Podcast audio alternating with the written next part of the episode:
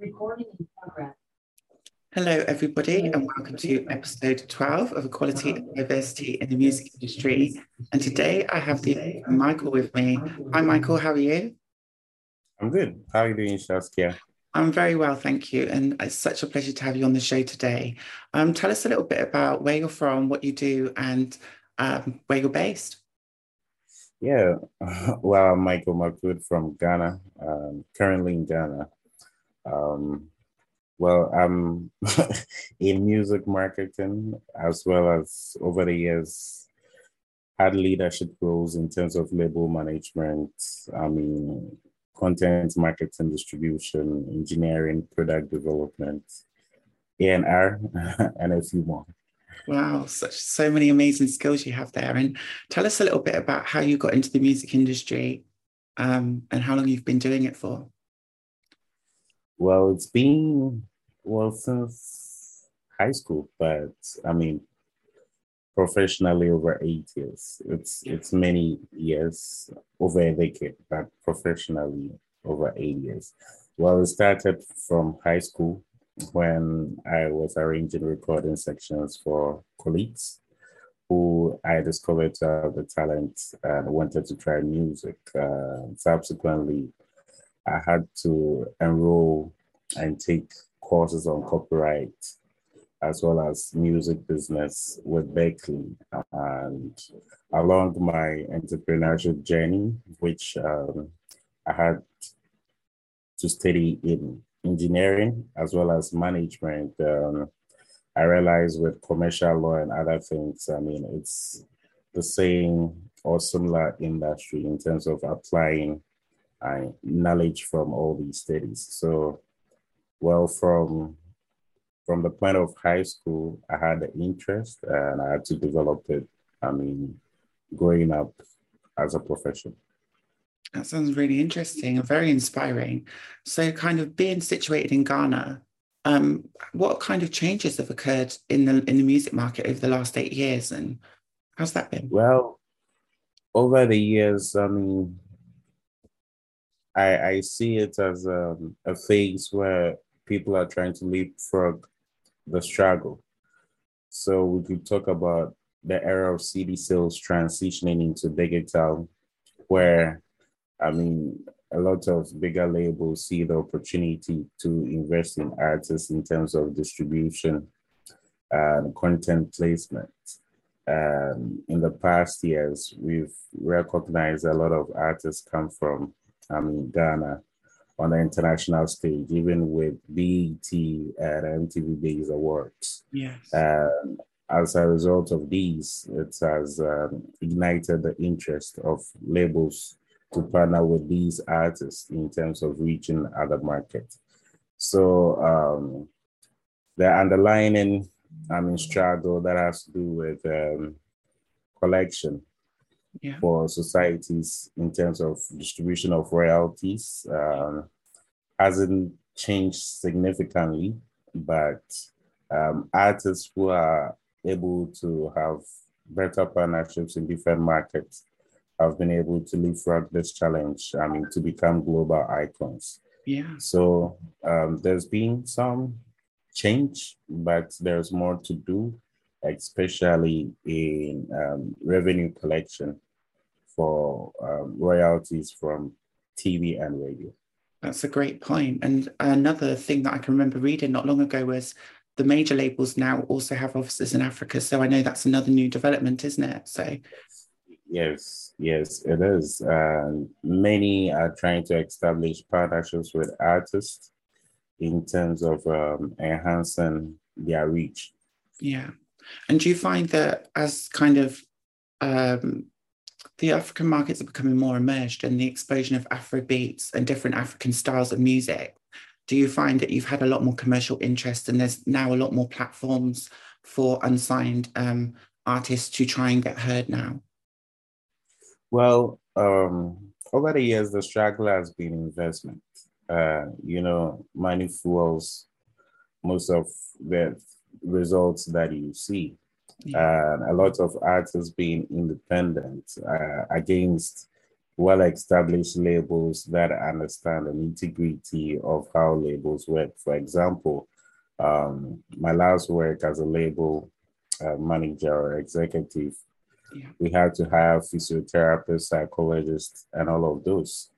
You know, but if you compare relatively to previous years, um, these things weren't even considered as part of a requisites to be on the management of a talent, you know, yeah. to enhance total output.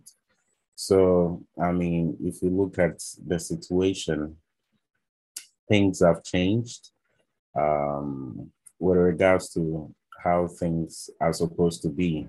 And knowing that um, from the Europes and the Americas, things are done properly. So it's all to be right for, I mean, us to follow suit. And doing that, that has also enhanced the type of artists that you see on the global stage. And that has also um, influenced other people to come into the market. And if you look at the Global Music Report, almost every year there are a few African artists to mention in terms of label partnerships and deals. Yeah. Uh, that tells you, I mean, how rich the market is, supposing there's total investment. Yeah, it's amazing. And it's really inspiring to hear that. And I love some of the music that's coming out, out of Africa at the moment. And, and it's being consumed in large volumes across the world. Um, another thing I want to look at is kind of equality and diversity and kind of culture and how have you found over the last eight years being a Black male in Africa in the music industry? What have kind of your struggles and barriers been? Well, I mean, by default, it's really a struggle. I mean, embracing new technology. Yeah. And I mean, COVID created a total shift in terms of how people network and how people work together. Yeah. However, there are a lot of opportunities that also, I would say by default, you struggle to get because at the end of the day, the headquarters of many music um, distribution platforms, uh, I mean, apps, streaming apps aren't in Africa, you know? Yeah. So, for example, if you had a song that maybe wanted to get banner placement etc. It will be a struggle trying to send emails open emails. Or best option is to fly to America, yeah. get to their office and negotiate. So by default, um, I wouldn't even really associate it with um, gender, but based on the demographic, yeah. you know, there's a struggle. And recently, there's been some development of some of these uh, music streaming platforms like Boomplay, um, Apple, Spotify establishing offices on the continent, which makes it quite easier for you to uh, roll up and send your pictures across ahead of time in terms of release. Yeah. So it's really a struggle. And I mean, by demographic uh, or by location, uh, geography, sorry, um, it's really um, a challenge that we are struggling with, especially to project artists to compete on the same level with all those um, in other parts of the world that have all these um, uh, agencies established in their market. Yeah, it's like an infrastructure that's already been built, and you're kind of still forming that in- infrastructure at the moment. So that's a great point that you've made. Um, and how do you find it for kind of unsigned artists? And I know in Africa, it's kind of radio stations hold a lot of power, don't they, in kind of promoting artists as well. Is that right? Um, they still hold quite a lot of the power on how that music gets. Well, um, practically over the years, things have changed. Yeah. Gone are the days that you would have to listen to radio to discover the best talent or watch TV. Yeah. I mean, the emergence of social media, does a trick. And we cannot leave out the Trillers, the YouTubes, the TikToks, etc. Yeah. Uh, also, I mean, if you look at what's happening to uh, radio and TV, people's attention span also plays a major role. So most of it is content from the street. And once, I mean, these content is magnified to the right audience, the radio picks it up. So there's been a reverse cycle in terms of how a lot of artists blow. Yeah. Because, um, I mean, you could associate it with, I mean, um, program development for radio and TV. You know, they don't go out to fish out the right content. So yeah. it's basically what's popping up and they jump on it because that's what the audience want to hear. So the cycle of um, having a hit song starts from the street. And for me, it's the right way because you tend to build some good relationship with the, an already audience organic who, yeah. yes organic audience who are fond um, uh, ready to listen to music yeah. and that is the also right way to build your fan base in terms of getting live show attendance and yeah. going with them for them to experience mean your content and your brand as well that's great advice thank you um, I would also say, like, if there's any artists, like international artists that are looking to break into Africa, for example, um, what kind of tips and hints, sorry, would you give to them regarding trying to get into African music markets?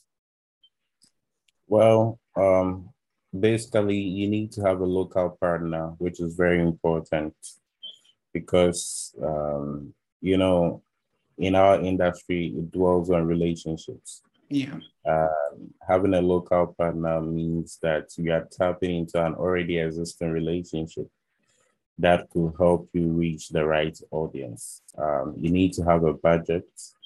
You also need to have the right content for the market. You could have all the money, but if the content isn't right, you wouldn't make or see the impact that you want to see in terms of reaching the right audience. So when you have the right content, then you can strategize in terms of um, having the right tactics in rolling up, uh, I mean, reaching or becoming the biggest or having the biggest songs. Um, we, we can tell for a fact what a lot of um, these artists in America are doing, especially with Nigerian artists on collaboration and features. Um, somewhere around 20, 2012, 2013, 2014, I, together with some Caribbeans, also created a platform called Afro Soca, oh, wow. where Caribbean artists were collaborating with African artists as well as producers. And we had the likes of Stonebwoy record with um, Fay-Ann Lyons from Trinidad and Tobago, Ketchup from Nigeria with Benji Garlin, uh, subsequently other songs. So um, that is to bridge the gap, yeah. you know, because bring people we, together. we are, yeah, we are all aware we have similar cultures, um, Africa and the Caribbean, and especially to also boost trade and investment because um, a struggle at the time, which still exists, was a direct flight from Africa to the Caribbean. And I mean, if you go to the airlines, what they tell you is, well, how many people are moving on a weekly or daily basis to where you want to have a direct flight to? And it's basically about commercial engagement. So, yeah I mean, that we thought music would be the foundation, you know, to um, foster that type of relationship, especially for people to even experience carnival that happens now and then in the Caribbean, as well as them coming here to experience um, Afrobeat festivals and so forth. So we are still on it. Although it's been slow for a while, um, but we're still in talks to see possibilities yeah. for newer artists and newer producers just to create that significant platform for proper engagement and conversation on comments and development. Very impressive. What a great initiative. Wow. Thank you for sharing that with us, Michael. That's impressive. Um, if there was like younger generations who are like you aspiring to get into the music industry at the moment, what kind of advice and tips and hints would you give to them um, trying to enter in the music industry? Well, um, it dwells on experience. Um, don't feel sad or terrible for making mistakes. I mean, try it once you feel up, pick up yourself and try again and make sure um, you you talk to professionals who are ahead of you to get insights on things that you do not understand. And also once you have a proper career path knowing what exactly you want to specialize in then you take up short courses to get the right knowledge it might be a bit complex. I mean, when it comes to I mean, issues related to copyright or music law or other things. But once you have the desire to learn and get the right knowledge, I mean, invest in yourself.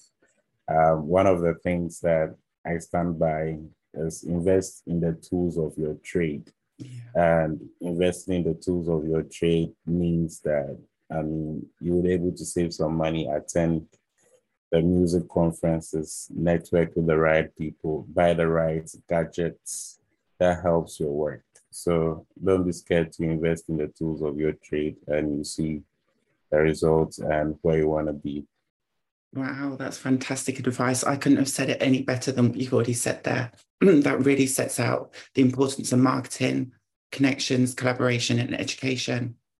Thank you so much. Um, is there any kind of links that you can share with the viewers if they want to kind of connect with you, if they want to find out any more information? Well, my I have a little startup called the Music Pharmacy. Yeah. And what we've been doing over the years is to help brands, um, talents, and um, technology. We, we have the platform to link all these together you know, to advance music. Yeah. So over the years, we've created content in partnerships with um, radio stations. We've helped artists create websites. And also, we are working on some products that would be ready soon. And that is basically to enhance the reach of artists. So the hotels, restaurants, bigger shops, public spaces that you see um, over here in Ghana, our mandate is to create playlists um, based on, I mean, what the shops and these public places yeah. preferences are. Yeah. And we get contents from these artists I mean, to be included in the playlist for people to listen. I mean, that is for you to capture passive audience. Once they capture, maybe they put Shazam, and it goes back to the cycle of them discovering your music, either on Apple Music, Spotify, YouTube, whatsoever. And that is some sort of revenue generation for the artist, as well as once it's played in the public, you get to have some royalties, I mean, accrued for you. Yeah. So that is one thing that we are working on to, I mean, uh, market all these talents, I mean, to, to capture some passive audience, as well as um, the other phase of this is we have playlists already on Spotify, Apple Music, Boomplay, uh, Audiomack for active audience. And once they stream, there's direct income, I mean, for the artist. So it's both ways, active and passive. Yeah. Uh, as well as you know already, we still run our consultancy for artists who are seeking to do collaborations, get bookings, yeah. um, brands who need music to create ad campaigns, etc. So, I mean, once anybody is interested in doing something with an African artist or even a Caribbean artist, they can reach out. Uh, we can work it out with them. That's amazing. Do you want to leave some handles and an email address maybe so con- uh, viewers can contact you? Um, our website is www.themusicpharmacy.com. Um, on Facebook, it's Music Pharmacy. Um, on Twitter and Instagram, it's at music underscore underscore pharmacy. So at music double underscore pharmacy. Uh, to connect with me, you can find me on LinkedIn, Michael Marc Wood, um, on Instagram and on Twitter. It's at DJ AljahZEEra. A at D J A L J A H Z double E R A. Amazing. So you can find me. Thank you so much. And it's been such a pleasure to speak to you today. Thank you for dropping all these gems, this amazing, valuable information. It's been super helpful and supportive. Thank you very much. Really appreciate it. Yeah, I wish you the best. Um, I mean, we have another conversation some other time. Yes, definitely we will, for sure. We'll definitely keep in touch. Have a great day, and I will speak to you soon, Michael. Thank you. Take good care. Bye. Bye.